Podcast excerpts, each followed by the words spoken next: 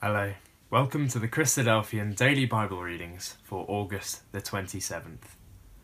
Reading with you from the New King James Version. Our first reading is the first book of Kings, chapter 22. Now three years passed without war between Syria and Israel.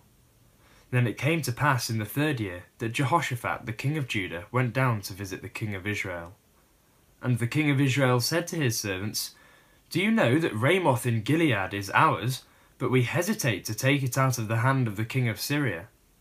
So he said to Jehoshaphat, Will you go with me to fight at Ramoth Gilead? Jehoshaphat said to the king of Israel, I am as you are, my people as your people, my horses as your horses. Also Jehoshaphat said to the king of Israel, Please inquire for the word of the Lord today. Then the king of Israel gathered the prophets together, about four hundred men, and said to them, Shall I go against Ramoth Gilead to fight, or shall I refrain?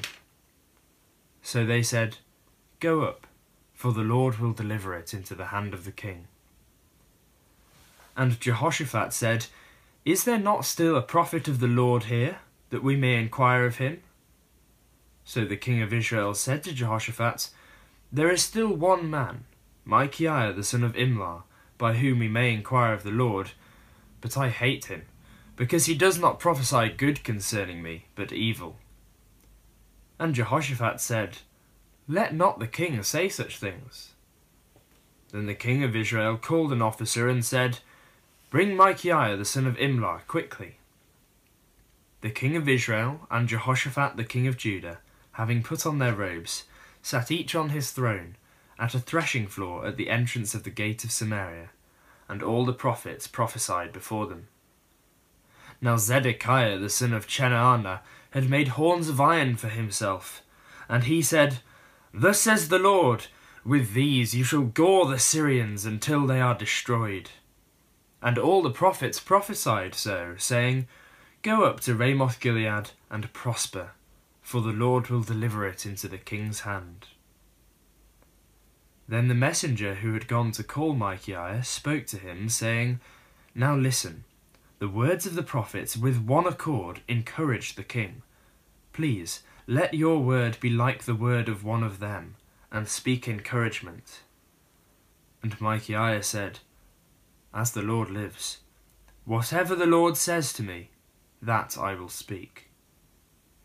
Then he came to the king, and the king said to him, Micaiah, shall we go to war against Ramoth Gilead, or shall we refrain? And he answered him, Go and prosper, for the Lord will deliver it into the hand of the king. So the king said to him, How many times shall I make you swear that you tell me nothing but the truth, in the name of the Lord? Then he said, I saw all Israel scattered on the mountains, as sheep that have no shepherd. And the Lord said, These have no master, let each return to his house in peace. And the king of Israel said to Jehoshaphat, Did I not tell you he would not prophesy good concerning me, but evil? Then Micaiah said, Therefore hear the word of the Lord. I saw the Lord sitting on his throne and all the host of heaven standing by, on his right hand and on his left. And the Lord said, Who will persuade Ahab to go up, that he may fall at Ramoth Gilead? So one spoke in this manner, and another spoke in that manner. Then a spirit came forward and stood before the Lord, and said, I will persuade him. The Lord said to him, In what way? So he said, I will go out and be a lying spirit in the mouth of all his prophets. And the Lord said, You shall persuade him, and also prevail. Go out and do so. Therefore look, the Lord has put a lying spirit in the mouth of all these prophets of yours, and the Lord has declared disaster against you. Now Zedekiah the son of Chenaanah went near and struck Micaiah on the cheek, and said, which way did this Spirit from the Lord go from me to speak to you? And Micaiah said, Indeed, you shall see on that day when you go into an inner chamber to hide. So the king of Israel said, Take Micaiah and return him to Amon, the governor of the city, and to Joash, the king's son, and say, Thus says the king, Put this fellow in prison, and feed him with bread of affliction and water of affliction, until I come in peace. But Micaiah said, If you ever return in peace, the Lord has not spoken by me. And he said, Take heed, all you people. So the king of Israel and Jehoshaphat the king of Judah went up to Ramoth Gilead. And the king of Israel said to Jehoshaphat, I will disguise myself and go into battle, but you put on your robes. So the king of Israel disguised himself and went into battle. Now the king of Syria had commanded the thirty two captains of his chariots, saying, Fight with no one small or great, but only with the king of Israel. So it was, when the captains of the chariots saw Jehoshaphat, that they said, Surely it is the king of Israel. Therefore they turned aside to fight against him, and Jehoshaphat cried out. And it happened, when the captains of the chariots saw that it was not the king of Israel, that they turned back from pursuing him. Now a certain man drew a bow at random, and struck the king of Israel between the joints of his armour. So he said to the driver of his chariot, Turn around and take me out of the battle, for I am wounded. The battle increased that day, and the king was propped up in his chariot, facing the Syrians, and died at evening. The blood ran out from the wound onto the floor of the chariot. Then, as the sun was going down, a shout went throughout the army, saying, Every man to his city, and every man to his own country. So the king died, and was brought to Samaria, and they buried the king in Samaria. Then someone washed the chariot at a pool in Samaria, and the dogs licked up his blood while the harlots bathed according to the word of the Lord which he had spoken.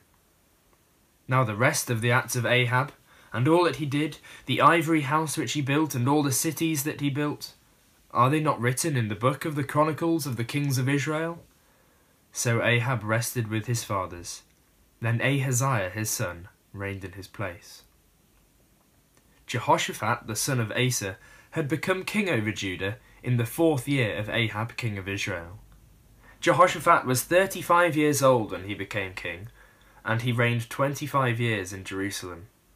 His mother's name was Azubah, the daughter of Shilhi, and he walked in all the ways of his father Asa. He did not turn aside from them, doing what was right in the eyes of the Lord. Nevertheless, the high places were not taken away, for the people offered sacrifices and burned incense on the high places. Also, Jehoshaphat made peace with the king of Israel. Now, the rest of the acts of Jehoshaphat, the might that he showed, and how he made war, are they not written in the book of the Chronicles of the kings of Judah? And the rest of the perverted persons who remained in the days of his father Asa, he banished from the land. There was then no king in Edom, only a deputy of the king. Jehoshaphat made merchant ships to go to Ophir for gold, but they never sailed, for the ships were wrecked at Ezion Geber. Then Ahaziah the son of Ahab said to Jehoshaphat, Let my servants go with your servants in the ships. But Jehoshaphat would not. And Jehoshaphat rested with his fathers, and was buried with his fathers in the city of David his father. Then Jehoram his son reigned in his place. Ahaziah the son of Ahab became king over Israel in Samaria in the seventeenth year of Jehoshaphat king of Judah, and reigned two years over Israel. He did evil in the sight of the Lord, and walked in the way of his father, and in the way of his mother, and in the way of Jeroboam the son of Nebat, who had made Israel sin. For he served Baal, and worshipped him, and provoked the Lord God of Israel to anger according to all that his father had done. Our second reading is the prophecy of Jeremiah, chapter 49. Against the Ammonites, thus says the Lord Has Israel no sons? Has he no heir? Why then does Milcom inherit Gad, and his people dwell in its cities? Therefore, behold, the days are coming, says the Lord, that I will cause to be heard an alarm of war in Rabbah of the Ammonites. It shall be a desolate mound, and her villages shall be burned with fire.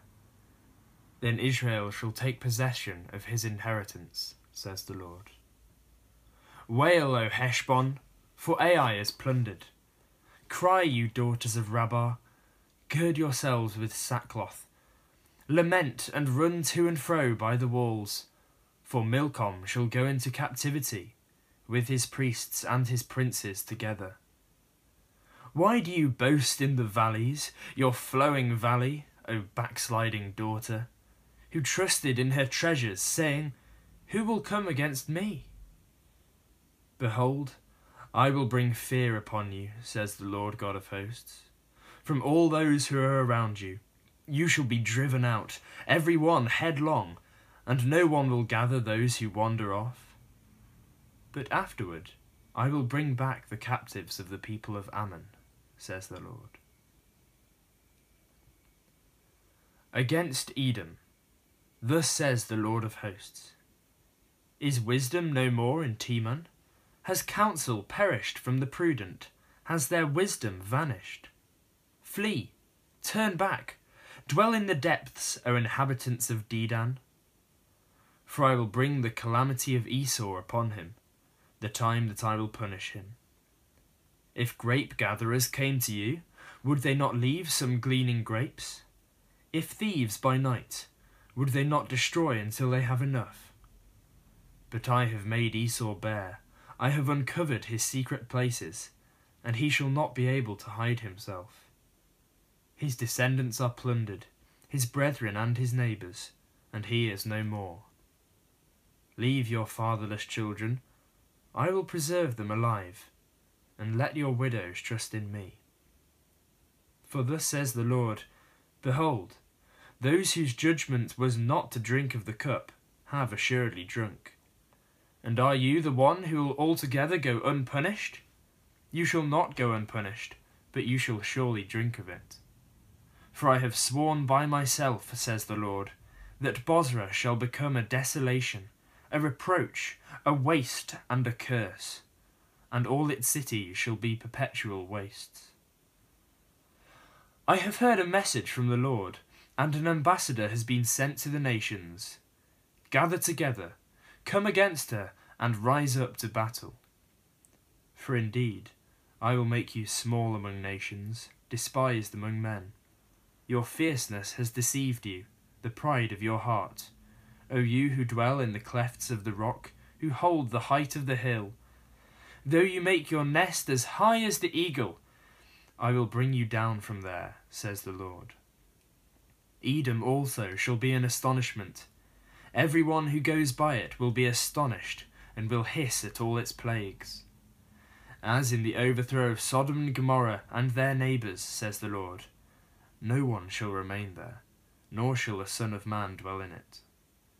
Behold, he shall come up like a lion from the floodplain of the Jordan against the dwelling place of the strong. But I will suddenly make him run away from her. And who is a chosen man that I may appoint over her? For who is like me? Who will arraign me? And who is that shepherd who will withstand me? Therefore hear the counsel of the Lord that he has taken against Edom, and his purposes that he has proposed against the inhabitants of Teman. Surely the least of the flock shall draw them out. Surely he shall make their dwelling places desolate with them. The earth shakes at the noise of their fall, at the cry, its noise is heard at the Red Sea. Behold, he shall come up and fly like the eagle, and spread his wings over Bozrah. The heart of the mighty men of Edom in that day shall be like the heart of a woman in birth pangs. Against Damascus. Hamath and Arpad are shamed, for they have heard bad news. They are faint hearted. There is trouble on the sea it cannot be quiet. Damascus has grown feeble. She turns to flee, and fear has seized her. Anguish and sorrows have taken her like a woman in labour. Why is the city of praise not deserted, the city of my joy? Therefore her young men shall fall in her streets, and all the men of war shall be cut off in that day, says the Lord of hosts. I will kindle a fire in the wall of Damascus, and it shall consume the palaces of Ben Hadad. Against Kedar, and against the kingdoms of Hatzor, which Nebuchadnezzar king of Babylon shall strike. Thus says the Lord Arise, go up to Kedar, and devastate the men of the east. Their tents and their flocks they shall take away. They shall take for themselves their curtains, all their vessels and their camels, and they shall cry out to them, Fear is on every side. Flee, get up far away. Dwell in the depths, O inhabitants of Hatzor, says the Lord.